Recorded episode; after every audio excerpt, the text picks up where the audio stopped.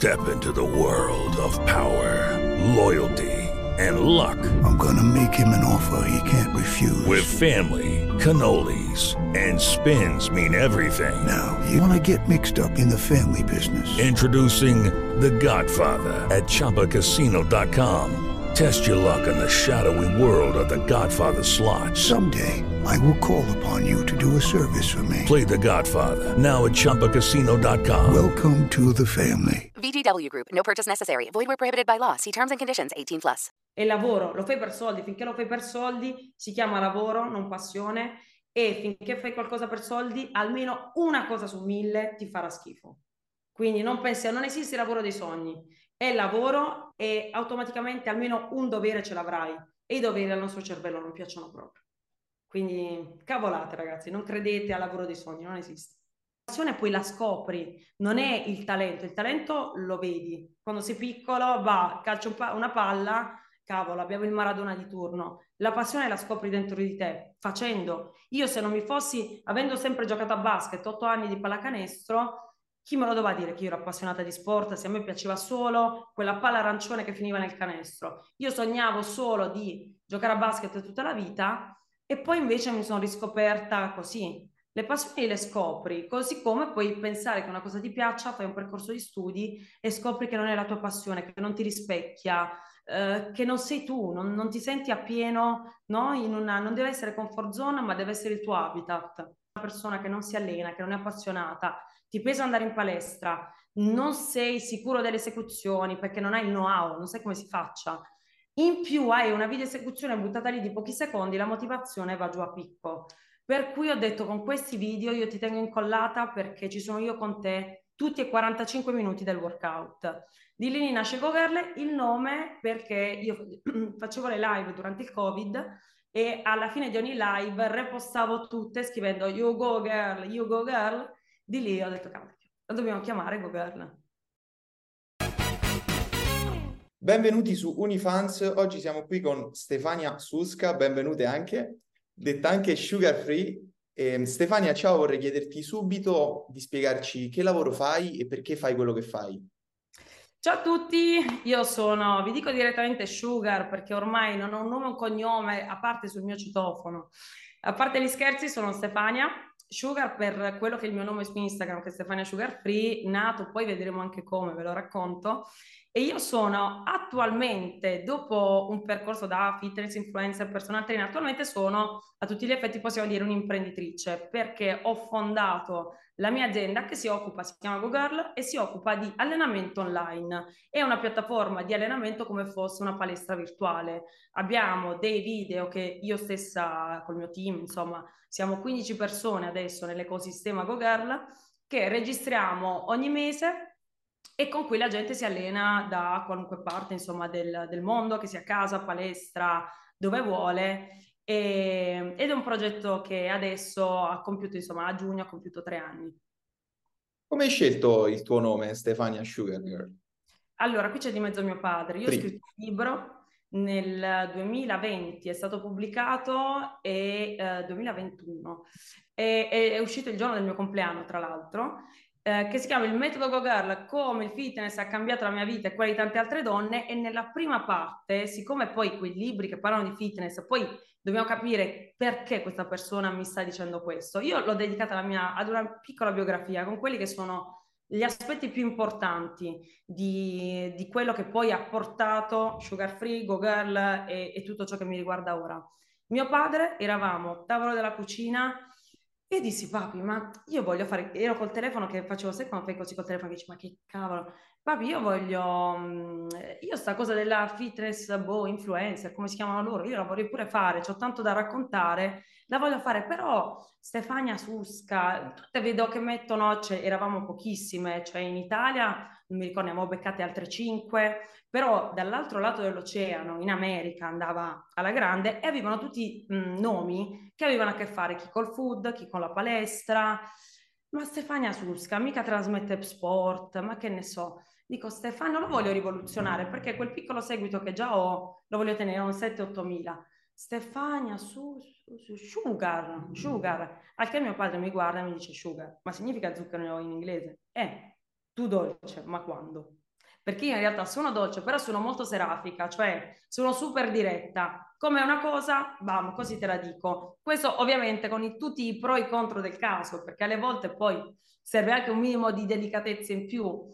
Però per quanto io sia una persona empatica, arriva al punto che sia nella mia vita, che sia nella comunicazione con le persone, eh, che sia boh, con cose che dico a me stessa, che dico, oh, cavolo, Stefi, è così, boom, basta.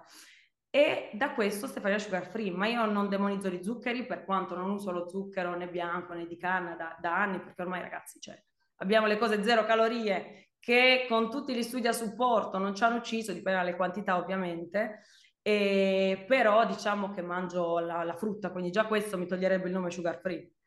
Mangiamo tutto, ma siamo sugar free per quello che è il carattere, caratteraccio. E Go Girl invece come si è evoluto da quando è, è nato? Allora, io inizio come fitness influencer, come coach online e personal trainer.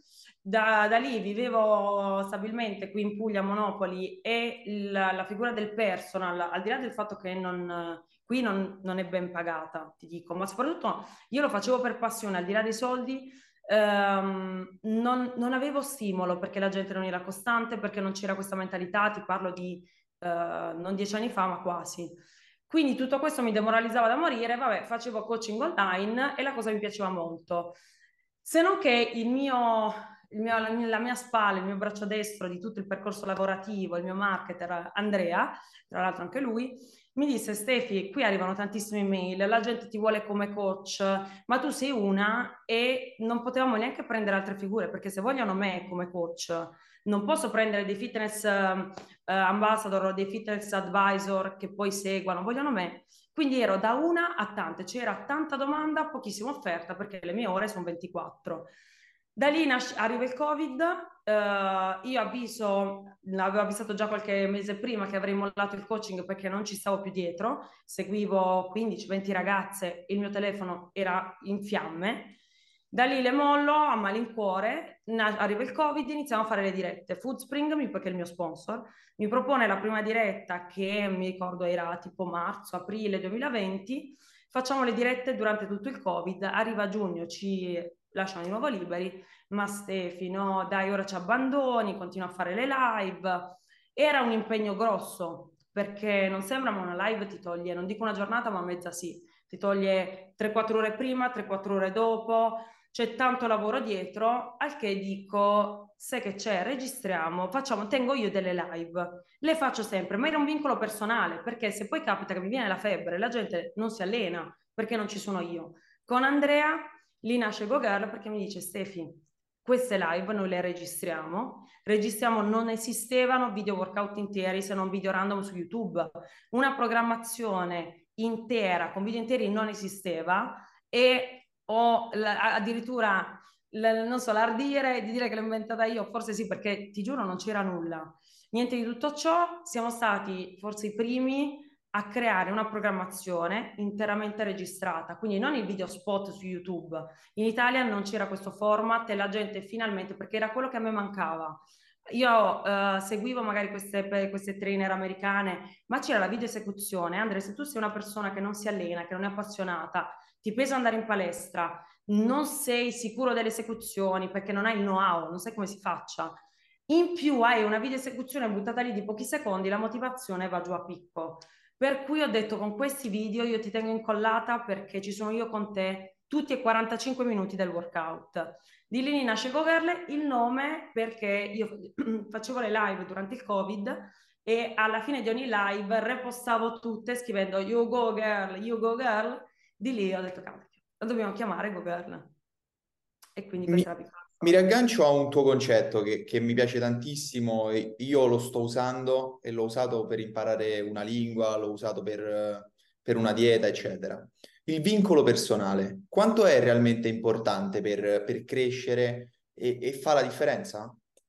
Allora, la, la, motivazione spesso, a me scrivono tante volte, eh, grazie Stefi, sei la mia motivazione, la mia motivatrice preferita, eh, non sai che motivazione mi danno le tue storie la motivazione esterna va bene, però poi quello che eh, ti fa fare ciò che fai, io ho iniziato a 16 anni, a 15-16 anni, eh, a fare tutto quello che faccio, quindi alimentazione, allenamento, in questo modo. Non sono mai stata un atleta agonista, quindi non sono quella che faceva agonismo e poi ha rallentato. Io sono una persona che non voleva far nulla, che beveva le birre sui muretti e se ne fregava di alimentazione. Ho sempre fatto sport perché giocavo a pallacanestro ed era il mio sport.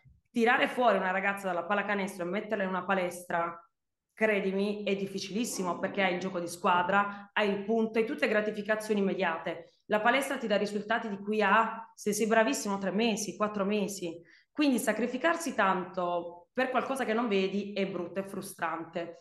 Ciò che però io dico sempre non deve essere esterna perché se non hai il telefono e non vedi Sugar, che non sei motivato, devi farla tua. E ci vuole un buon compromesso tra motivazione, ci sta che uh, hai la, la, la canzone, la traccia che ti gasa, hai la motivazione data dal risultato che hai ottenuto, i risultati sono i motivatori più forti, perché hai paura di perderli, è come quando ti innamori, no? Che poi hai paura di perdere quella persona e quindi sei molto più bravo rispetto a quelle relazioni in cui non te ne frega niente del partner e inizi a fare un po' i fatti tuoi.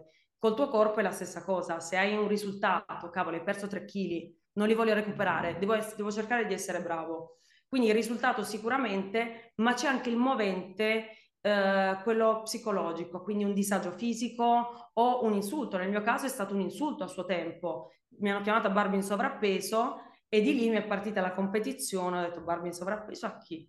E io da là ho detto ora mh, questa ragazza andava a studiare fuori, io mi farò ritrovare con 10 kg in meno, l'ho fatta grossa e ne ho persi 17. Io ho un 17 tatuato sulla schiena perché quello è stato un periodo che mi ha fortemente segnata e ho passato anche l'anoresia nervosa, quindi un disturbo dell'alimentazione. Sono stata anche maniaca, eh, perché poi quando ti approcci al fitness all'inizio non ci si deve sentire sbagliati, se c'è qualcuno che ha appena iniziato e si sente in colpa se salta un workout, si sente in colpa per un pasto, fa parte del processo. Pian piano si familiarizza con i concetti, con le circostanze e io ero una che se non si allenava due volte al giorno andava di matto. Quindi dovevo fare necessariamente due sedute, tre sedute, ho fatto anche tre allenamenti di fila e non era necessario, non, era, non portava più risultati, non, non, non mi arricchiva in nessun modo. Quindi quella è una fase quasi doverosa. Poi si trova un proprio equilibrio, però ci devi passare. Se te lo dicono gli altri non gli dai peso. L'importante è non essere, a chi ci ascolta dico non sentitevi sbagliati se avete appena iniziato, avete così tanta paura di perdere tutto che vi attaccate in modo morboso. Sai, io credo che anche in economia funziona così, ma in tutto quello che si fa, la costanza poi è la chiave. Assolutamente per, sì. Per, però come, come, hai specificato anche tu queste parole, la, la, la gratificazione nel fitness non è immediata. Il problema è che questi influencer delle palestre, dello sport, secondo, secondo me, passano un messaggio che, che, è un po' troppo... ha delle sfumature abbastanza strane, particolari, ovvero che, che loro ti dicono che fai una routine di un mese, 45 giorni, 90 giorni e poi hai dei risultati che, che non è possibile che tu, tu, possa avere in quel tempo. E quindi le persone non vedono il risultato. lentamente perché sennò io divento, io sembro tutta brava, carina, ma in realtà su queste cose io divento proprio lapidaria. Non c'è cosa più brutta di non mantenere le promesse. Per mantenere una promessa, però, mano sulla coscienza da professionista, quale spero di essere, io dico le cose come stanno, di cui sugar free, io ti dico subito, io in un mese la pancia piatta non te la do. In un mese il culetto alto fino alla schiena, io non te lo do perché devo valutare anche banalmente la curva lombare. Se tu hai un ipolordosi io il, il, i glutei che posso regalare ad una ragazza iperlordotica, per se c'è qualcuno che non conosce i termini, non penso perché eh, saranno tutti studenti, penso eh, come te, quindi possiamo parlare in questi termini, non la semplifico. Quella fase finale della schiena, ok? C'è chi ha il culetto più in fuori, lì ho una buona base, vinco facile, in un mese, wow, facciamo il risultato. Chi invece ha una postura scorretta data da curve della schiena che da essere fisiologicamente in un certo modo vengono modificate e quindi una postura un po' più curva con un sedere un po' più piatto, lì ci puoi lavorare meno perché non hai una buona mobilità, perché eh, anche se crea il muscolo è come se non sia evidente, ok? Quindi sono tutte cavolate. Non vi date tempo, questo come la prova costume, io la prova costume la odio, io la odio, perché non c'è nulla di più sbagliato di fare qualcosa per un momento preciso. Non ci dimentichiamo che allenarci come ci piace, che ne so, andare a ballare, c'è chi ha la passione per la birretta, il vino, lo champagne, la sigaretta, bello tutto, ma non ci dimentichiamo che dobbiamo bilanciare. Io sono contraria ai fanatismi. Per me puoi divertirti, puoi andare a ballare, puoi far serata, bilancia con uno stile di vita, poi sano il resto, i cinque giorni della settimana. Facciamo così, in modo tale che tiriamo fuori il weekend. In quei cinque giorni stai dando al tuo corpo un ossigeno che gli hai tolto, tra virgolette, durante il weekend. Quindi tutta questa prova costume, questo mese in cui devi fare tutto per essere fighissima, non serve. Perché poi che fai? Riempi il tuo, i tuoi polmoni di fumo, il tuo fegato di alcol e cosa ti rimane? Ti rimane un fisico che non ti piace e una salute cagionevole, perché poi, tra l'altro, quando ti alleni, noti tu stesso come sei più performante in tutti i settori. Se tu ti alleni mi darai ragione, io quando ho delle routine stabili tra sonno, veglia, allenamento, rest, eh, alimentazione, io sono una dinamita al lavoro e paradossalmente, essendo affaticata muscolarmente, dovrei rendere meno. In realtà questo contribuisce tutto ad un percorso con una performance molto più alta rispetto a chi fa queste cose per 30 giorni, ma dove? Che poi è destinato a fallire, un boomerang. Stefania, il passaggio che, che sicuramente c'è stato, perché all'inizio tu a 15-16 anni sei andata in palestra perché ti hanno chiamato Barbie sovrappeso, no? Quindi all'inizio uno ha un obiettivo, un risultato in testa, però non ha la passione. Cioè la passione nasce dall'azione sicuramente, immagino. Allora, sì, sicuramente, però non dobbiamo per forza essere appassionati a qualcosa. Io sono reduce da una giornata con elettricisti, idraulici, falegnami. Io non ho la passione per l'immobiliare, semplicemente si è rotta un'autoclave. Eh, abbiamo montato delle luci, ho acquistato mm, ho una casa, quindi ci devo stare dietro a queste cose. Non è una passione, però va fatto. Come eh, ci sono tante, la, la scuola dell'obbligo, chiedete a qualunque bambino, ti piace più andare a scuola o giocare? Ci sono delle cose che a un certo punto dobbiamo al nostro corpo. Il corpo ti tiene su per su 24 ore, tolte ore che, 8 ore che dormi, le altre ore sei sui tuoi piedi, grazie al tuo corpo, un regalo glielo devi dare. Non ultimo, arrivi a 30 anni e diventa una necessità, perché 30 anni, oggi siamo giovani a 30 anni, giovanissimi, io ne ho 28, a 30 anni siamo giovani, ma perché ci arriviamo poi con i farmaci, con gli integratori, all'invecchiamento che abbiamo nei nostri giorni. Un tempo a 30 anni eri un anziano, a 40 ciao, era finita. Quindi il corpo, se pensiamo anche alla riproduzione, io dovrei, donna dovrei avere figli entro i 33. Se tutto va bene, a 34 forse siamo fidanzate, per quello che, che sono i tempi di oggi. Quindi hai bisogno per mantenerti giovane. Quindi che sia una passione o meno, alle volte non ci dobbiamo chiedere se ci va, se ci piace. Silenzio e si va. Si fa questo regalo al corpo che tutti i giorni ti permette di fare tutto quello che fai. Che tu sia il più ricco o il più povero d'Italia, comunque hai 24 ore, comunque hai un corpo che ti sostiene, comunque hai le stesse possibilità in termini di cinque sensi, vedi, mangi, dormi, fai le cose che fai, grazie al tuo corpo. Quindi in un certo senso secondo me glielo devi. Poi la passione nasce alle volte, io ho avuto ragazze che odiavano lo sport, che mangiavano solo pan di stelle, che non amavano niente, l'hanno fatto perché non si vedevano bene Sapete cosa? Mi sono creata adesso dei mostri che insegnano fitness. Una di queste ragazze è diventata una personal trainer, a sua volta insegna. Quindi la passione poi la scopri, non è il talento, il talento lo vedi. Quando sei piccolo, va, calcio una palla, cavolo, abbiamo il Maradona di turno. La passione la scopri dentro di te, facendo. Io se non mi fossi, avendo sempre giocato a basket, otto anni di pallacanestro, chi me lo doveva dire che io ero appassionata di sport, se a me piaceva solo quella palla arancione che finiva nel canestro. Io sognavo solo di giocare a basket tutta la vita e poi invece mi sono riscoperta così. Le passioni le scopri, così come puoi pensare che una cosa ti piaccia, fai un percorso di studi e scopri che non è la tua passione, che non ti rispecchia, eh, che non sei tu, non, non ti senti appieno, no? In una, non deve essere comfort zone, ma deve essere il tuo habitat. Questo sicuramente. Quindi non non ci deve piacere, non dobbiamo essere appassionati, dobbiamo solo cercare qualcuno che forse ci motivi per trascinarci e poi lo scopriamo noi se ci piace o non ci piace. Ma qui si parla di disciplina, non di passione. Perché a me la passione è diventata un lavoro, a volte mi pesa, eh ragazzi. A volte è pesante per me, non ho voglia di allenarmi, ma cioè cavolo, basta. E invece lì entra in gioco la disciplina, l'autodisciplina, quella che ti bacchetta il cervello e dice Sciuga, vai in quella cacchio di palestra e spingi come un dannato. Come, come si crea questa autodisciplina? Come si allena? Allora, sicuramente, sicuramente eh, c'è una componente caratteriale non indifferente, nel senso che ci sono persone un po' più morbide e persone un po' più severe, soprattutto con se stesse. In questo caso l'essere estremamente severi con se stessi purtroppo alle volte è un freno, alle volte è qualcosa che ti porta eh, all'autodistruzione e qui avete un esemplare di fronte che ha fatto a 22 anni dei casini assurdi perché ero maniaca del controllo e per me ero infallibile. Al primo fallimento ho avuto un crash pazzesco, sono passata attraverso la depressione e mh, anche qui normalizzavo la figura del, dello psicologo. Uh, quel percorso, per esempio, io lo consiglio a chiunque. Ci sono tanti libri uh, di crescita personale e ce ne sono tanti uh, che hanno un risvolto pratico. Io odio tutto ciò che è un po' campato in aria, ok? Uh, per quanto grandissimi filosofi hanno fatto la storia, io voglio il lato pratico delle cose. Quindi a volte sono anche un po' cinica.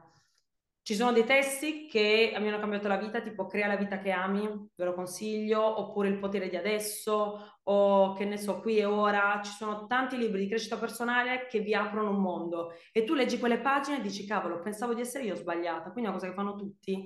Oppure eh, c'è stato un libro che um, Fattore 1%, anche mi viene di citare, Um, non ricordo se era il potere di adesso, comunque se cercate il libro sulla procrastinazione, io ero una procrastinatrice seriale, poi lo faccio.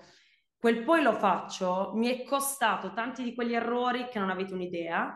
Con tutti questi libri ho avuto un bel boost perché ti rivedi nelle dinamiche sbagliate, capisci che non sei l'unica e ti danno degli strumenti pratici utili per capire come reagire, quindi come migliorare. Non ci dimentichiamo che il miglioramento è step by step, non si cambia un'abitudine, non si cambia un, un, qualco, un, un aspetto fisico, estetico o interiore nel giro di un giorno. Le abitudini per essere sradicate ci mettono tantissimo, quindi non è un percorso facile, però con tante piccole modifiche si può diventare le persone che vogliamo diventare. Non saremo perfetti, però la prima cosa che ho fatto è stato individuare i miei valori. Io non avevo idea di cosa fossero i valori. Con la mia psicoterapeutica, terapeuta, siamo andati a fondo in quello che è stato il mio trascorso, perché lo psicoterapeuta non ti dà risposte, cioè nel senso non è lì un questionario dove tu chiedi, ma secondo te è questo quello che fai quello? Non è un decalogo di cose da fare, è un, racconto di te che ti fa andare a fondo e ti dice ok, fai questo oggi perché hai vissuto questo in passato, quindi come reagiamo? cerchiamo di aprirci. Io non ero quella che sono oggi. Quei due anni di psicoterapia sono stati l'investimento migliore che io abbia fatto in vita mia. Assolutamente. Sono stati fatti a seguito di una forte depressione e una persona a me molto cara mi ha detto guarda io ti sto accanto a patto che tu inizi questo percorso.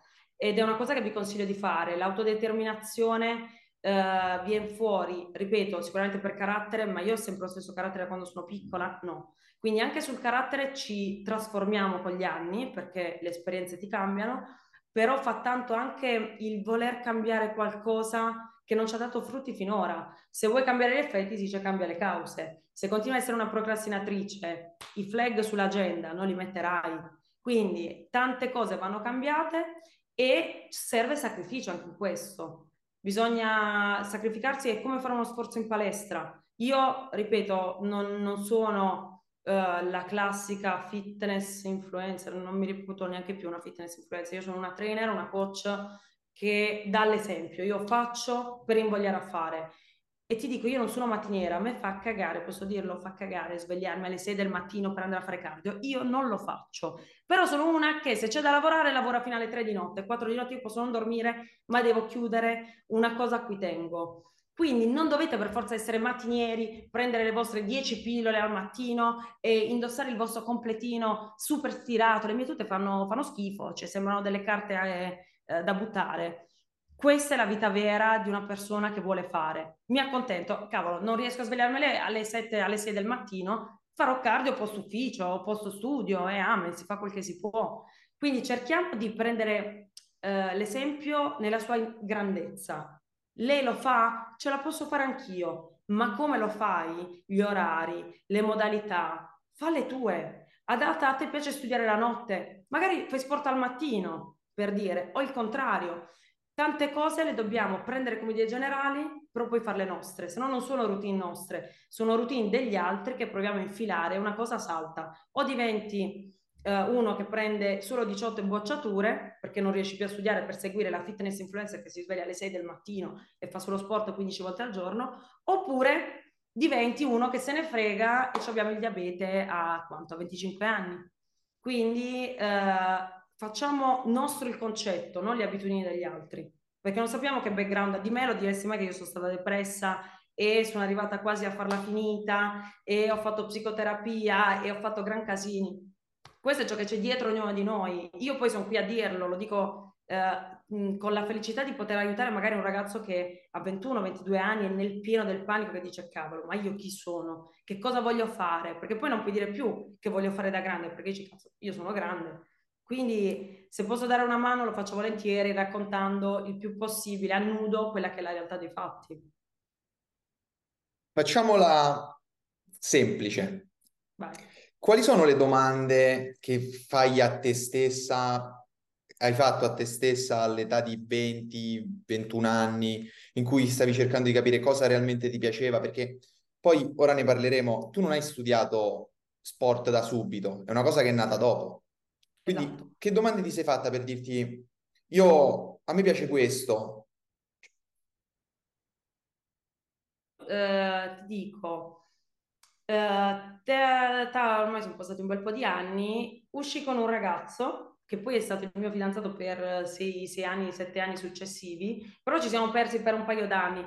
All'epoca io uscì con questo ragazzo, quindi due anni prima, un anno prima che iniziassi il percorso universitario, e gli raccontai io voglio diventare personal trainer perché avendo iniziato a 16 anni, a 17-18 dicevo io so già, voglio essere nutrizionista, personal trainer, so quello che voglio fare, forse faccio solo ehm, per l'alimentazione, eh, faccio nutrizione, poi faccio anche corsi di fitness, ma lo so, io voglio lavorare in questo mondo. In due anni, in quei due anni comunque le cose cambiano, mi sono ritrovata con questo ragazzo a 20 e eh, nel, avevo iniziato in piena la mia carriera universitaria, disse ma come? Ma tu non avevi detto, mi ricordo che quando eri più piccola mi avevi detto che volevi fare questo, come mai poi sei passata a marketing? Io poi ho iniziato a studiare marketing perché per una serie di cose, era vicino, avevo fatto mille test ingresso, io ero andata a fare il test a um, Scienza e Cultura della Moda a Roma, alla Sapienza, su 300 posti, seconda classificata, cioè robe del genere. Quindi avevo tutte le carte in regola per farlo, ma io dissi no, non è questa la mia strada. Quindi tu immagini una persona con, poi con me, io sono una con tante sfaccettature, con tante passioni diverse, completamente diverse. A me piace il mondo della notte, le la musica, e mi piace il fashion e mi piace lo sport, sono tre cose che insieme non ci possono andare perché se ti piace la musica fai tardi la notte e non ti puoi allenare, se ti piace la moda sei tuta e quindi non ha senso col fitness. Nella vita ciò che poi è stato il fulcro è stato il mio cambiamento personale. Hai perso 17 kg, quindi vuol dire che hai raggiunto un, un obiettivo altissimo, cioè come per dire scalare una vetta. Però sì. come la cosa, la cosa che, che, spesso è difficile è sì, sicuramente fare quello da 0 a 1, però poi da 1 a 10 come hai fatto? A rimanere lì? E qui non ti darò ragione. La parte più difficile da 0 a 1. La parte più difficile è iniziare. Io sai perché non dico, dico sempre, ragazze, ad agosto, nelle vacanze di Natale, allenatevi di meno, ma non mollate, perché ricreare, che come dicevo prima, creare un'abitudine è difficilissimo. Il cervello, il nostro corpo vuole stare lì dov'è. Ti dice lasciami stare, io non voglio dimagrire, non voglio fare uno sforzo che non mi serve. Perché ora facciamola semplice. Quando eravamo degli, dei primitivi, c'era il leone che ti correva dietro, dovevi correre. Fight or fly, o corri o combatti o muori istinto di sopravvivenza ci ha portato al 2023, in cui talmente siamo offessi che mangiamo e poi dobbiamo andare in palestra per dimagrire, poi mangiamo di nuovo, siamo in questo circolo. La cosa più difficile, porca miseria, è creare un'abitudine, passare dallo 0 all'1, alzarmi da sta sedia e andare in palestra. Arrivo in palestra una volta che sono in tuta, con le mie scarpe, con una massa di persone che mi sembrano dei matti, ma fanno quello che dovrei fare io automaticamente il mio cervello sta un pochino più in comfort zone. Dico, ok, non sono l'unica matta, quindi non c'è niente di strano nel fare questa cosa, ok, quasi quasi mi alleno. La parte difficile è alzare il sedile dal divano. La parte difficile è perdere il primo chilo, perché quello diventa il tuo motore motivazionale, ti guardi indietro e dici, cavolo, l'ho fatto una volta, ce la posso fare a fare l'altro chilo. E poi l'altro chilo. E questo ti dimostra come sono arrivata a 17 kg andando in anoressia ed essendo gravemente sottopeso, parliamo di una ragazza di 40 kg, io ero arrivata a 40, 57 a 42, lì tu dici ho perso di vista la cosa perché talmente ti fomenta, pensa ad un'auto, un'auto a benzina, dalla prima fai la frizzilata, sprechi 5 euro di benzina, quando poi si fisso i tuoi 150 km orari, non, non sprechi così tanto. Stessa cosa il corpo, massimo effort nella fase in cui inizi, che è la più difficile, cambi le abitudini, ti sacrifichi e non vedi i risultati, una volta che li raggiungi. Come si fa a non stufarsi e rimanere sempre lì? È impossibile. Tutto ciò che fai non puoi amarlo sempre. Io porto sempre l'esempio di una relazione. Si chiama lavoro, non si chiama passione e ha dei risvolti negativi. Il mio lavoro non mi piace in tutti i momenti, mi... perché? Perché anche quando io metto in off, io devo seguire una dieta se voglio un certo risultato, eh, che poi nessuno me lo impone, perché questo è anche peggio, se qualcuno me lo imponesse, sarei quasi obbligata e là non te lo chiedi nemmeno, vabbè, devo farlo, lo faccio. Se è una cosa che su di te, è tutto sulle tue spalle, c'è una, è un attimo e dici, ma chi me lo fa fare? Devi seguire una dieta, ti devi allenare, devi seguire tutte le dinamiche di un'azienda con 15 persone dentro e migliaia di clienti. Devi fare una serie di cose, le gratificazioni arrivano, però c'è anche quella parte che ti crea una paura assurda. Oggi piaccio e se faccio qualcosa che non piace e se non piaccio più, nel mio caso specifico devi essere molto consapevole di chi sei e di cosa vuoi. Perché e, essendo io anche un po' esposta sui social, non sono la Ferragni, però ho il mio piccolo seguito e lì è un attimo che tutti ti giudicano, si sentono quasi in diritto di poterti giudicare solo perché ti esponi. Non è così. Nessuno può mettere bocca sulla tua vita finché non sei tu a chiederlo, uno. Due, finché non, uh, non è una persona che ti conosce a fondo. Se mia mamma o il mio ragazzo o mio padre, mio fratello mi dicono Stefi questa cosa non, non ci piace, non va bene, non va fatta, io lo prendo, lo faccio mio il consiglio, ma non mi conosce a fondo, su di me non ha impatto. Io ho pochi haters, penso, perché, perché non si stancano, vedono che non hanno seguito. Però quello è un lato del mio lavoro che può rendere tutto molto molto difficile. Uh, in Italia avere un business è difficilissimo perché eh, 56% di tasse non è bello pagarle, uh, non hai degli aiuti, il primo anno in cui tu magari vedi i tuoi guadagni e dici cavolo, con questi miglioro questo e quest'altro, il primo anno sai che fai? Versi tipo a credito e a conto IVA per l'anno dopo, quindi ti togli, vedi la casa che sparisce e dici come cacchio miglioro. Se mi tolgono le armi. Avere una, un business in Italia è difficilissimo, però mh, io sono fatta per vivere cose adrenaliniche. Odio tutto ciò che è estremo perché se sono sana non voglio giocare a carte con col destino, preferisco rimanere come sono. Se devo morire sotto un sasso che cade, preferisco che sia il caso. Però voglio essere adrenalinica nel business. Io sono una che non potrebbe, i miei genitori entrambi in posto fisso, non potrei mai farlo. Quindi ha tante cose che io odio, io odio la burocrazia, ma l'azienda è mia, l'ho voluto io, ci sbattere la testa. Odio, sono una mangiona, a me piace mangiare da morire, odio frenarmi col cibo, ma lo devo fare alle volte perché sono anche esemplare per qualcuno, perché voglio mantenere un certo obiettivo, perché mille cose. Però non, non, è vero, un lavoro, fai il lavoro che ami e non lavorerai neanche un giorno, sono cagate, ma chi, cioè, non è vero. È lavoro, lo fai per soldi, finché lo fai per soldi si chiama lavoro, non passione, e finché fai qualcosa per soldi, almeno una cosa su mille ti farà schifo.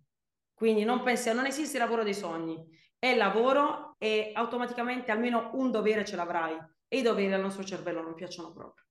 Quindi cavolate ragazzi, non credete al lavoro dei sogni, non esiste. Per quanto riguarda il giudizio, il posto da dove vieni, tu sei, sei del sud, pugliese, giusto? Sì. Ti ha, ti ha, aiutato per quanto riguarda la tua crescita, il, il tuo modo di, di, fare, di esporti, i social? Senti, allora, sicuramente mi hanno sempre detto su Milano avresti avuto mille possibilità, io ho sempre preferito prendere aerei e spostarmi. Uh, la volta in cui ho fatto più voli è stato otto voli in una settimana, otto. E, e ti dico, ho sempre preferito spostarmi perché erano degli anni talmente delicati che staccarmi dalla mia famiglia, che erano i miei piedi per terra, mi avrebbe dato più problemi che eh, benefici. Non mi sentivo pronta, non a lasciare, io non vivevo con i miei già da tanti anni, o sono andata via di casa a vent'anni, però non era quello, era il riferimento, era il guardare mia madre negli occhi. Mia madre tutt'oggi, se capita, per esempio ora non dormo, non vivo più con loro, però quando è capitato che mi stavo facendo i lavori a casa, io ho dormito da loro e sono rientrata da, da una serata, eravamo in discoteca, torno a casa, mia madre si è svegliata, mi ha guardato negli occhi e mi ha detto come stai? Come è andata la serata? Tutto bene? I miei genitori sono stati una famiglia di un esemplare raro, nel senso che ehm, il sud non mi ha dato né tanto né poco, mh, mm, non me l'ha dato il sud, me l'ha dato la mia famiglia. Perché lì loro erano, mentre io ero col boost dell'età giovane di voler fare tutto, le manie di onnipotenza del primo risultato positivo. Il primo risultato positivo ti fa credere che sei capace di tutto, uh, così come ti affossa il, quel commento negativo e ti butta giù. I miei genitori erano i, i, pilastri del mio palazzo, erano quelli che scendevano il reale dall'irreale, il realizzabile dall'irrealizzabile. Quindi ciò che veramente mi ha dato un, un, la forza sono stati mamma e papà, un fratello che è metà di me, tu mi vedi così integra, ma se mi tagli un braccio è meglio che se mi togli mio fratello, e, e loro sono stati pilastro, i miei pilastri. Questo mi ha dato tutto quello che ho, non economicamente, mentalmente. Io avevo la stabilità di, di capire cos'era giusto, cos'era sbagliato grazie a loro. In più ti dico, eh, tanti eventi, fai connection, ma ragazzi ormai viviamo in un mondo in cui è talmente tutto interconnesso che almeno che non sei sul paese di montagna senza wifi, tante cose le puoi fare, io sono una prova evidente che in un paese di, all'epoca erano 40.000 abitanti, ora 60.000 forse, riesci a fare quello che vuoi. Poi, ovvio, più ti spacchi, più prendi voli, più sei disposta ad avere a che fare con la gente, più hai anche un pochino culo, cioè hai fortuna nella vita, le cose vengono da sole, però ti dico, a me hanno chiesto anche di partecipare eh, um, recentemente anche ad un reality, parliamo di Mediaset. Eh, ho preferito seguire la mia azienda, la mia carriera, però le opportunità arrivano che tu sia eh, dalla Puglia, dalla Sardegna, dalla Basilicata o dalla Val d'Aosta. Chiaramente poi devi essere tu però a, a far sì che le cose accadano, di mettere le basi. Ad emergere. La gente non si ricorda che esisti. Ehm, quali sfide uniche credi che attualmente la donna affronti nel mondo attuale? Attuale o mondo fitness in generale? Prima attuale, poi arriviamo al fitness. Attuale, io penso che le donne non si sentano abbastanza, nel senso che siamo cresciuti in una società in cui il papà pagava le bollette molto spesso, eh, pretendiamo quasi che al primo appuntamento l'uomo ci paghi la cena, si è scambiata la galanteria con l'essere delle inconcludenti. Io su questo sono molto dura eh, e quando vogliamo, parliamo di diritti uguali per le donne, anche i doveri devono essere uguali per le donne. Non immagini che soddisfazione io ho quando offro una cena al mio fidanzato che può tranquillamente pagare per lui e per entrambi. Però è quella cosa di eh, essere complice anche in questo, come siamo pari, quando obiettivamente la donna ha meno forza, quindi se c'è un'auto da cui tirar fuori bagagli pesantissimi, economia, ma eh, in alcuni settori, oserei dire, magari non è boostata, non ha un boost come l'uomo, però attualmente Peggy Goo, esempio, eh, nel mondo della musica, io sono appassionata di musica, le DJ attuali che più guadagnano al mondo sono donne. I CEO delle aziende la maggior parte delle volte sono uomini, dipende dal settore, non ne farei un discorso generalizzato. Non è detto. Quindi non parliamo di soldi, parliamo di quelle che sono le possibilità. Tutte le donne hanno possibilità di studiare, tutte le donne hanno possibilità di farsi da sole, tutte le donne hanno possibilità di avere un conto. L'altro giorno ho letto un articolo sul Corriere, 9 donne su 10, 8 donne su 10 non hanno un conto perché siamo abituate a far riferimento ad un uomo che faccia le cose per noi. E più si va verso le belle ragazze, queste ragazze bellissime, eh, modelle, che poi eh, diventa una roba che, mh, mm, ora non voglio toccare questo argomento, però diventi un'accompagnatrice e quando chiudi gli occhi a letto e quel tetto non è tuo, quel letto non è tuo e devi tenerti accanto una persona che non ami, che non ti piace, mi è stato offerto di tutto, anche questo posso giurarlo. Dallo mega yacht per andarci in vacanza ho detto cazzo che me ne faccio dello yacht degli altri. Cioè, se proprio devo sognare qualcosa di fronte alle candeline, esprimo un desiderio, cazzo, lo voglio il mio di yacht, per quanto non abbia la passione né per gli yacht né per le barche. Però è un discorso che faccio per dire che la ricchezza in qualunque termini non, non è solo quella degli uomini. Le donne non credono abbastanza in quello che sono. Per quella che è la società in cui siamo cresciuti. Io ho visto mia mamma eh, invece essere una che spingeva come una matta, ero piccola e lei faceva due lavori e si spaccava e si allenava pure, quindi lei è stata il mio esempio di donna, per quanto caratterialmente poi magari alle volte con papà poteva essere un po' più dolce, queste cose ti induriscono troppo, alle volte è vero, quindi bisogna mantenere, io lo dico sempre, io mi tolgo i pantaloni quando entro in casa, quando entro in casa divento la donna dolce che coccola il mio, il mio ragazzo, che eh, fa cambiare a lui la lampadina, che fa finta di non capire un cavolo di niente, non fa finta, io non capisco un cavolo di eh, cose elettriche, tecnologiche. E lì devo, torno a essere donna. Quando esco di casa e vado a lavoro, io sono un uomo. Per quello che è il concetto di uomo, perché poi a testa alta dico sono una donna e mi mangio quello che mi devo mangiare. A me ora, parlando con te, salta, è una donna, santo Dio, fermatela. Cioè, cioè questo salta, però, però vabbè, dettagli. Il concetto, ora ti, ti, dico il mio punto di vista. Io esco, che sia di giorno, io la sera non esco, mi piace molto dormire, io amo il sonno e ho delle routine super salutari. Fatto sta, odio la discoteca, proprio non, non potremmo fare una serata perché io la odio.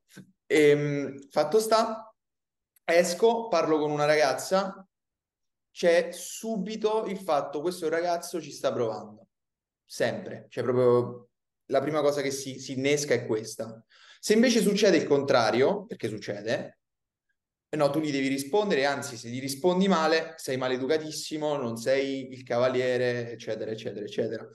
Quindi secondo me le cose, se vogliamo tenere gli occhi chiusi, li teniamo chiusi, però non è proprio un mondo parallelamente unito. No, cioè... le mie migliori amiche sono quattro, sono donne. Uh, ho, tanti, ho anche tanti miei amici maschi, tantissimi, che mi sfruttano, io lo dico pubblico, mi sfruttano. Perché loro dicono, tu sei un cavolo di maschio, sei un cavolo, sei i camionisti, quelli proprio maci, in modo volgare, perché me la dicono in modo, però con la... Praticamente loro che fanno? Mi sfruttano per capire la psicologia femminile, però lato uomo anche, perché io sono un po' maschio in questo. Non sai quanto io abbia notato un'inversione di rotta, nel senso che con me ci provavano pochissimo, con i miei amici maschi ci provano tantissime donne, quindi sta un po' cambiando l'ordine. E, e, ti dico, io sono una ragazza estremamente espansiva, estremamente socievole, sono molto riservata, i cavoli miei personali li tengo miei, però sono una che d'accordo, che sorride, mi è capitato di, che ne so, uno mi passava davanti in fila al bar ehm, e io lì un po' stizzita, ci passavo davanti e gli offrivo da bere, cose di questo tipo, eh, che poi comunque ti fanno approcciare che uno dice cavolo da litigarci, questa è matta mi paga da bere e finiva, allora uno che deve pensare, siccome mi ha pagato da bere, lei ci sta provando, però noi comunichiamo tantissimo col corpo, comunichiamo tantissimo anche vocalmente, se io faccio eh, eh, grazie che ci sto provando, non è il mio modo di fare, però il linguaggio del corpo eh, trasmette. Se io ti prendo un po' in giro e dico tieni, questo è il tuo drink, la prossima volta supera qualcun altro, buona bevuta, lì capisci che non ci sto provando, ti liquido. Quindi credo che tutto vada contestualizzato e se poi uno vuole pensare che io ci stia provando perché io sono una persona, lo faccia, chi se ne frega. Anche qui, freghiamocene di quello che dicono gli altri. La cosa importante mantenere fede a se stessi. Chi sono, cosa voglio, cosa è giusto, cosa è sbagliato. Io, per esempio, non tradirei mai un fidanzato, un amico, un'amica, perché non riuscirei proprio a chiudere occhio, non ci dormirei la notte. Finché la cosa ti fa star bene, let's do it, come dice qualcuno. E il mondo dell'università, cambiamo discorso, è differente dal mondo lavorativo? Grazie. È come, che ne so, quello che gioca la parrocchia è Maradona. Cioè, parliamo di due robe completamente diverse. La, l'istru- allora, l'istruzione è fondamentale. Oggi la, la laurea è il titolo base. Il livello di istruzione fortunatamente si è alzato tanto, purtroppo non è seguito da una carriera altrettanto brillante, nel senso che prima ti laureavi, eri un luminare e avevi il tuo mega stipendio, il tuo lavoro comodissimo, adesso ti laurei e forse inizi a fare il cassiere al McDonald's finché non trovi il tuo vero lavoro. Purtroppo è così. Io ho tantissimi amici, io facevo volantinaggio, tutti i trentellode facevo volantinaggio, mi facevo 500 km di spiaggia, portavo la gente ai tavoli in discoteca per arrotondare, perché in Italia poi è difficilissimo avere una tua azienda. Quindi sporchiamoci le mani, ho letto un bellissimo libro anche su, su una squadra di baseball, diceva questo, non, non, sei mai troppo famoso e importante per non pulire il tuo spogliatoio. Era su una squadra di, di baseball. Uh, come cavolo si chiamava? Non me lo ricordo, poi ti farò sapere il titolo. Uh, tipo fatevi cani vostri, un titolo molto, molto d'impatto, con una parolaccia di mezzo.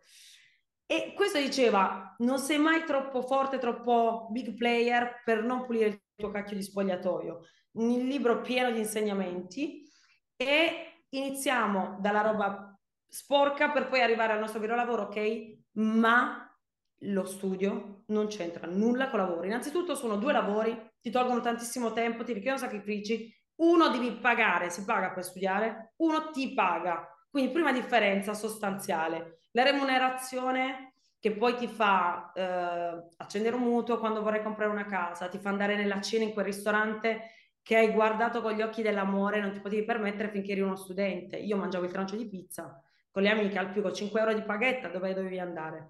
Quindi inizia a fare cose, ti compri la borsa che sognavi, e non parliamo delle Birkin di Hermes di, di Chiara Ferragni, però eh, ti toglie su tue soddisfazioni. Quindi già questa è una sostanziale differenza che ci fa riflettere. Il percorso di studi, secondo me, in quella che è stata la mia esperienza, non è mai sprecato, ma ti dico, um, abitualmente uno a fare cose che non ti piacciono anche, perché non è detto che ti deve piacere tutto quello che fai. Io ho sostenuto esami di giurisprudenza perché mi, il mio percorso di studi era parallelo a quello di giurisprudenza i primi due anni, che mi facevano schifo. Sai che è successo che io ho fatto delle riunioni con degli avvocati quando ho creato l'azienda, a me è un business online, la normativa cambia continuamente, uh, cookie e policy del mio sito io come facevo a parlarci con un avvocato che si occupa di, di, um, di legge online senza sapere cosa fosse un comma? E lì ho detto, cavolo, vedi tutti quegli esami schifosi che ho fatto. Non ultimo, secondo me il diritto civile comunque ti serve nella vita. Ma sono tante cose che lì per lì dici, ma quando mai mi serviranno ste cagate? Cioè, ma, ma davvero me le fanno studiare? Uno è allenamento e training per il cervello. Due, non sai mai nella vita chi diventerai, chi incontrerai. A cena capita la figa di turno, questa ragazza bellissima che ti parla di qualcosa, tu l'hai studiato alle superiori, dici adesso lo tiro fuori. Cioè, sono tanti che sia ambiente ludico che sia ambiente professionale, lo studio non è mai sprecato, a meno che non è un percorso di studi che se per certo hai, che ne so, sai che lavorerai in uno studio notarile, ti metti a studiare una roba che non c'entra nulla, mettiamoci a studiare medicina 5-8 anni, 10 anni, lì ti dico Andre stai, stai perdendo tempo, cioè se sai per certo che devi fare qualcosa per la gloria non perdiamo tempo, anche perché il tempo è una cosa che, che tu sia uh, Jeff Bezos, che tu sia un homeless, abbiamo tutti 24 ore. Jeff Bezos, Elon Musk non hanno la possibilità di mettere 25 ore nella loro giornata, ne hanno 24 pure loro. Quindi io sono super, super categorica sull'ottimizzare tutto. Non minimo sforzo, massimo risultato. Massimo sforzo, massimo risultato. Però senza perdite di tempo inutili. Però, come hai detto prima, fuori, fuori intervista, lo studio è un lavoro non retribuito. Sì, è un lavoro non retribuito che però mette le basi per quello che vorrei fare e in più ehm, a me è capitato anche al secondo anno di voler mollare. Io avevo una media altissima perché ero super competitiva e non ero la secchiona, io mi allenavo, studiavo anche percorsi da, da trainer, eh, avevo le mie amicizie, il fidanzatino di quando sei un po' più piccolo, no, eh, il primo anno perché poi ho avuto questa relazione stabile di sette anni, sei sette anni. Io lì avevo tutta la mia vita, però se avevo un esame mi chiudevo e dovevo prendere quel 30-30 lode, era proprio la mia sfida contro il pregiudizio che aveva il docente e i miei colleghi di, di università verso una ragazza che magari poteva essere carina e quindi era necessariamente stupida, era necessariamente una persona vuota che non aveva nulla da dire. E quindi mh, mm, lì io facevo un boost e dicevo non mi piace, lo faccio ancora più forte, mi fa schifo questo esame, questa materia, non me lo chiedo, me la tolgo subito davanti. Quindi se posso dare un consiglio a chi io volevo mollare quella, quella facoltà al secondo anno con una media molto alta, dicevo ma sì ho capito che voglio lavorare nello sport, perché? E lì secondo cancello sia due su tre, due su, due su tre, fatta, te ne manca uno. Quindi silenzio, testa bassa, a mitra. Ho fatto tutti gli esami nel minor tempo possibile per la serie, eh, tolto il dente, tolto il dolore. Però allo Quindi- stesso tempo studiavi in parallelo anche sport. Non portavo i libri, beh, passavo per asociale, mi criticavano, quella sai, snob, non vuole fare amicizia con nessuno, eh, che pensa che tutti ci proviamo, ma chi vi pensa? Io stavo col mio libro sotto di anatomia sotto al banco a studiare, mettevo il registratore per sentire la, la- la docente, poi io ho anche il deficit dell'attenzione. Se io ti guardo, ora è un'intervista, quindi sono coinvolta, ma se io stessi ascoltando uno speech di qualcuno, è un attimo che mi distraggo e non seguo più niente. Quindi mi aiutava quasi a sfogliare qualcos'altro sotto, che poi è anche maleducazione se ci pensi. Ho preso un sacco di note da bambina, dalla scuola elementare prendo note per questo. Però dicevo, è il mio metodo, ma lasciatemi stare. Era il mio metodo per riuscire a, a- a seguire qualcosa. Secondo me c'è una parte di te, cioè, questo è quello che leggo io superficialmente, ovviamente, che è ancora bambina. Da morire. Tutti abbiamo, questo me l'ha insegnato la mia psicoterapeuta, tutti abbiamo un bambino che siamo noi da piccoli e che vivrà dentro di noi per sempre. Te lo porti con te fin quando non sei, ti auguro, il più anziano possibile in quella cosa che poi va sottoterra. Il bambino che vive dentro di noi sarà con noi per tutta la vita e devi sempre dargli quella caramellina che poi ti fa essere l'uomo adulto che puoi essere nella tua vita poi reale. È un bambino che ha bisogno del, um, della gratificazione dopo un esame. Io dopo un esame tostissimo, penso il periodo, non mi sono allenata, dopo era diritto o era, fina- era finanza. Lo do al preappello, finanza al preappello, io odiavo la finanza, figurati.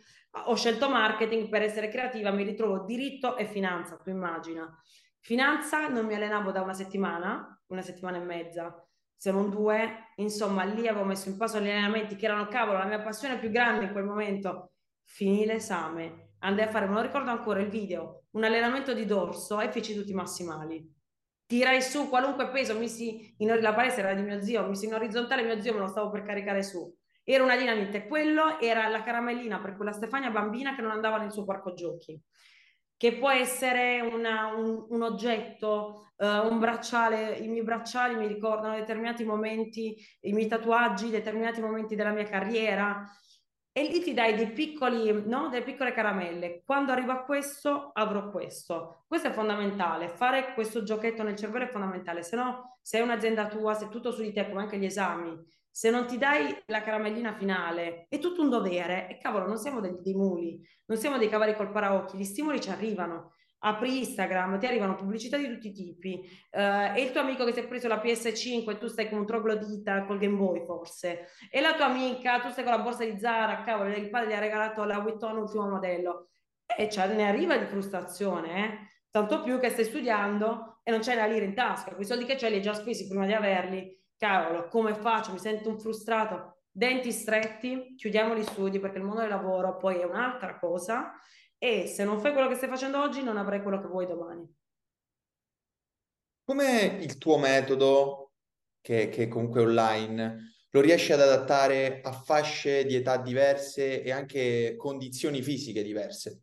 Allora, sicuramente l'obiettivo di tante donne, noi abbiamo Google che è standard ed è pensato solo per le donne la, la, scheda che ti danno quando entri in palestra, uomo, donna, uguale, è impensabile seguirla.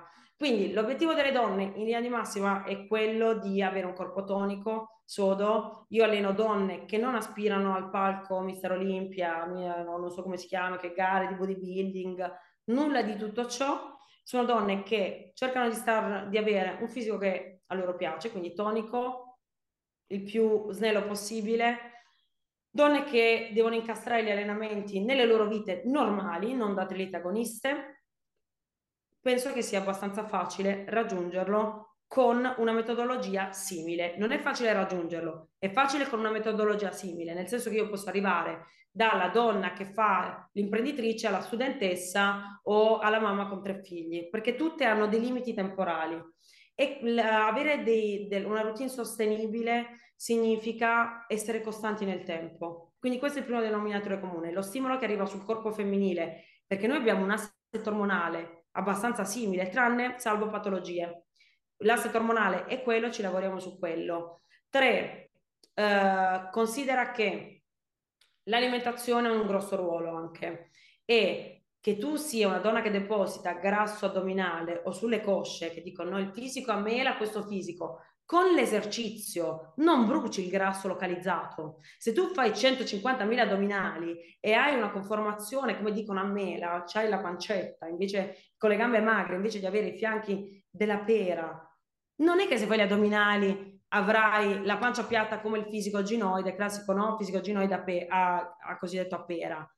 Il fisico androgino o ginoide trova la risposta in stimolo allenante alimentazione. L'allenamento può essere anche lo stesso, possiamo insistere un po' di più sui muscoli, sì, però lo stimolo è quello, se non ci doppiamo, non è che se alleni le gambe 250 volte ti cresceranno, è un deficit che c'è a monte, un deficit genetico. Di genetica, tu hai la gamba più magra e la gamba di una donna ginoide, se la vuoi super muscolosa non la raggiungi. Una donna ginoide come me, se io voglio le gambe muscolose quanto un uomo, io ci metto un mese, un mese e mezzo, due. Se io però voglio i, le gambe snelle ci metto dieci anni e forse manco ce li ho. Quindi lì c'è un limite genetico. Per questo dico che il mio stimolo allenante ben si adatta ad entrambe le tipologie. Vinco l'età, lo risolviamo perché io do la versione più semplice, quindi semplificata, o più avanzata. Ma sai cosa? Mia madre, 56 anni, si allena in modo molto più forte di una ragazza che entra in Google adesso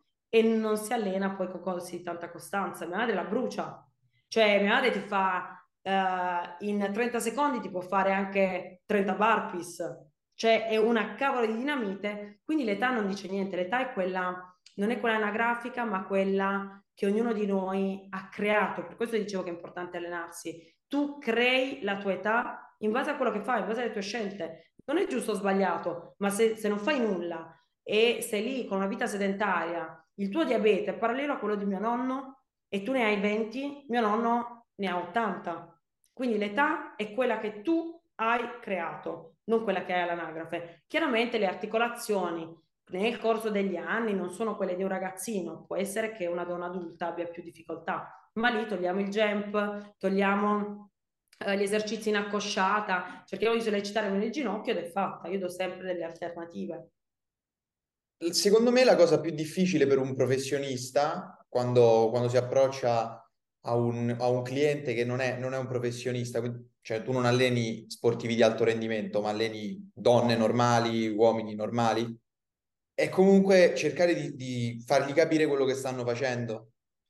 Sì. A, all'inizio ovviamente non è possibile, con, con, un po' di tempo ci si riesce, all'inizio gli devi, come glielo spieghi?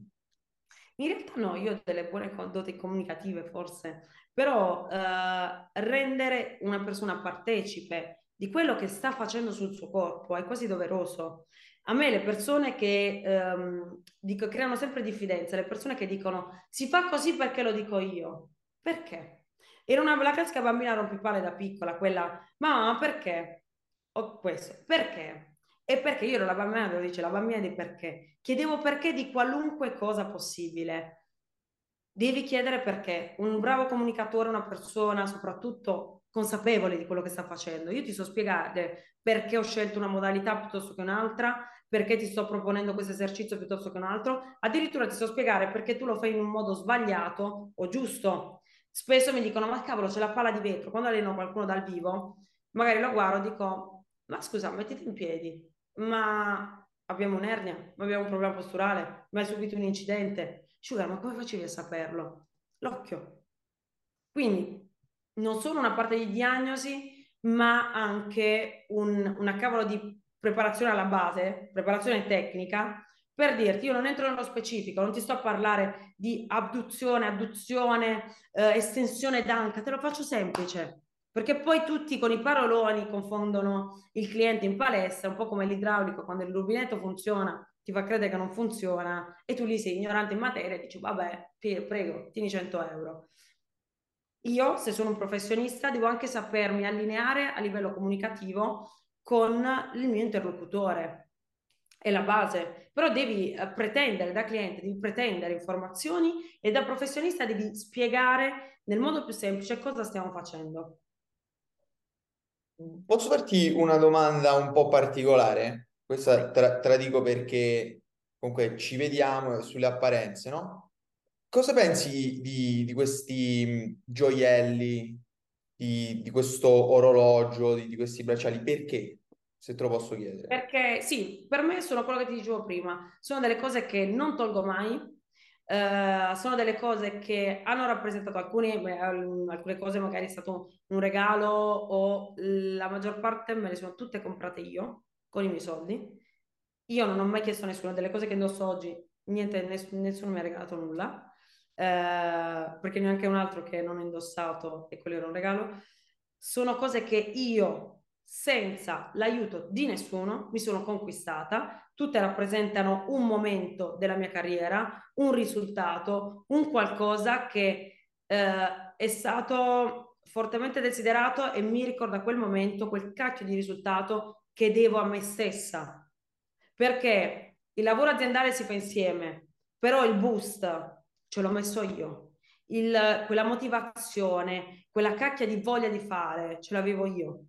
Se non ci fosse stata eh, un'azienda Go-Girl, inteso come gruppo di persone, ora parlavamo del nulla, vero?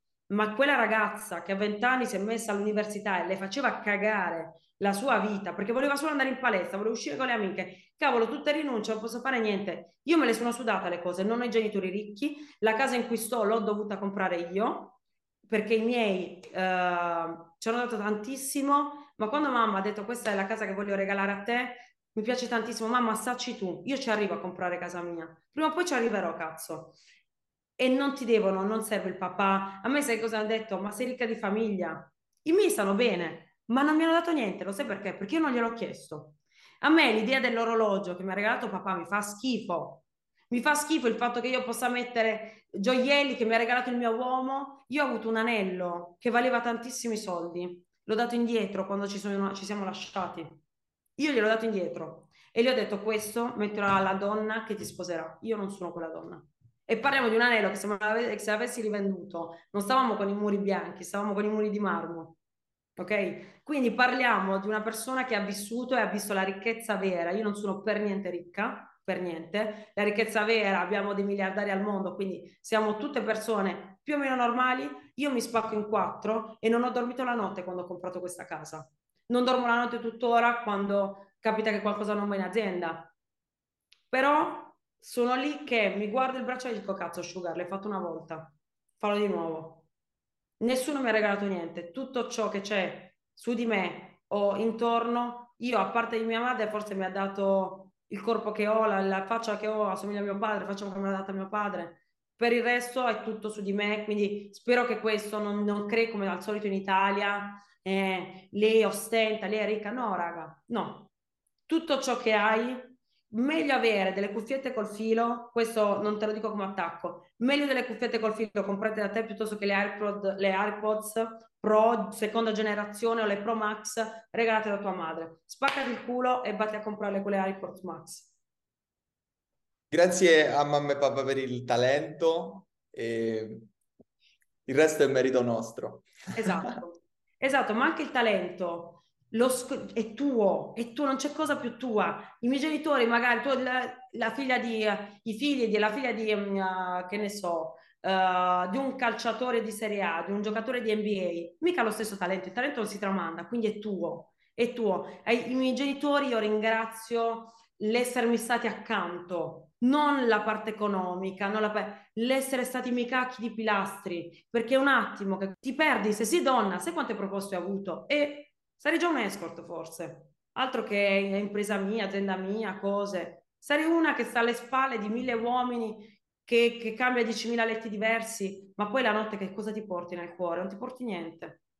Quindi ai miei ringrazio, il mio madre diceva sempre, ti do le ali, ma poi sei tu a volare. Io ti do le ali, ti insegno, ma poi a volare devi essere tu. Perché poi la vita sei soli, sei solo. Hai tante persone intorno, ma sei con te stesso. E il tuo migliore amico, barra, peggior nemico è il tuo cervello. Quindi tutto ciò che tu puoi o non puoi fare, un po' lo vuole il fatto, il destino, un po' lo devi fare tu. Quindi, Giustissimo. I sogni invece ti piacciono? Ti piace sognare? no, progetti. Qual è la differenza? Il sogno è troppo campato in aria, non ti spacchi il culo per seguirlo. Il sogno è per un bambino, voglio diventare astronauta, voglio diventare ballerina, quello è il sogno. Tu sei qui, il sogno è qua. Siete troppo distanti, non lo vedi attuale, realizzabile, scusa, attualizzabile. Il progetto, io oggi ho fatto una call per un nuovo business che avvierò l'anno prossimo. Ti chiamo, mi viene l'idea in mente, ti chiamo, frate, ho quest'idea. Iniziamo da subito, guardiamo su Safari, su Google, prendiamo spunti, voglio farlo. Quello è un progetto. Il progetto è quando c'è la parte pratica, ok? Che può essere dall'idea e dalla ricerca su Safari alla realizzazione, al meeting, alla call, a tutto ciò che poi segue, lato pratico. I sogni sono quelli, le speranze, lì c'è anche la preghiera che ci aiuta, ma è qualcosa in cui speriamo, confidiamo, non- abbiamo le mani legate, sperare, sognare che un parente guarisca da una malattia con vita breve, quello è un sogno, quella è una speranza. E lì hai un filo in mezzo al cielo, dici, va, più che pregare, sperarci, non posso fare. Il progetto è quella cosa che tu vedi un future business, dici, cazzo, lo devo fare. Ci provo, inizio a mettere i primi tasselli, non ho tempo, però lo troverò. Eh, rinuncerò ad una pizza. Ieri mi hanno invitato a cena, secondo te sono andata? No. Ero in palestra a spaccarmi perché ho detto, cavolo, se salto sto workout che facciamo il lunedì singolo, rimettiamoci il martedì di mezzo. Stefania, io vorrei ringraziarti per questo tempo e questa benzina, perché questa è benzina. Dai, eh, mi raccomando, Andre, mi raccomando a te perché io, ragazzi, poi lo rendo pubblico, mi sono fatto una chiacchiera anche con Andrea ed era come ero io un pochino in dubbio che sia Andrea o che sia tutti quelli che ci ascoltano, spingete su sto acceleratore perché vi guarderete indietro, ora ho 28 anni e mi sento zia sugar, però sono anni in cui ti cambia completamente la vita, passi dall'essere un ragazzo, finché non entri nel lavoro, purtroppo, sei sempre ragazzo. Il mondo del lavoro ti dà un boost e ti rende adulto, per quanto ci siano eterni Peter Pan in giro a 50 anni che vanno ancora dietro le ragazzine, ma comunque nel loro piccolo anche loro sono un pochino adulti. Quindi eh, vi guardate indietro e vi dite, quantomeno non mi serve quel pezzo di carta, non mi è più servito, ora vedi, faccio, il dentista, sì? Ma ti ha insegnato a fare qualcosa che non ti piaceva, ti ha insegnato a stringere i denti, ti ha insegnato la disciplina. Senza volerlo, ogni esame che fai ti rende più responsabile e più sicuro di te a modo suo. Perché è un, un tabù, l'ho passato l'esame, boh, l'ho passato, cacchio, ce la faccio. Quindi, Grazie mille. Questa, questa era Sugar per Unifans. Ci vediamo nella prossima o su Instagram o dove volete. Baci da Sugar. Tutti i link in descrizione, ovviamente.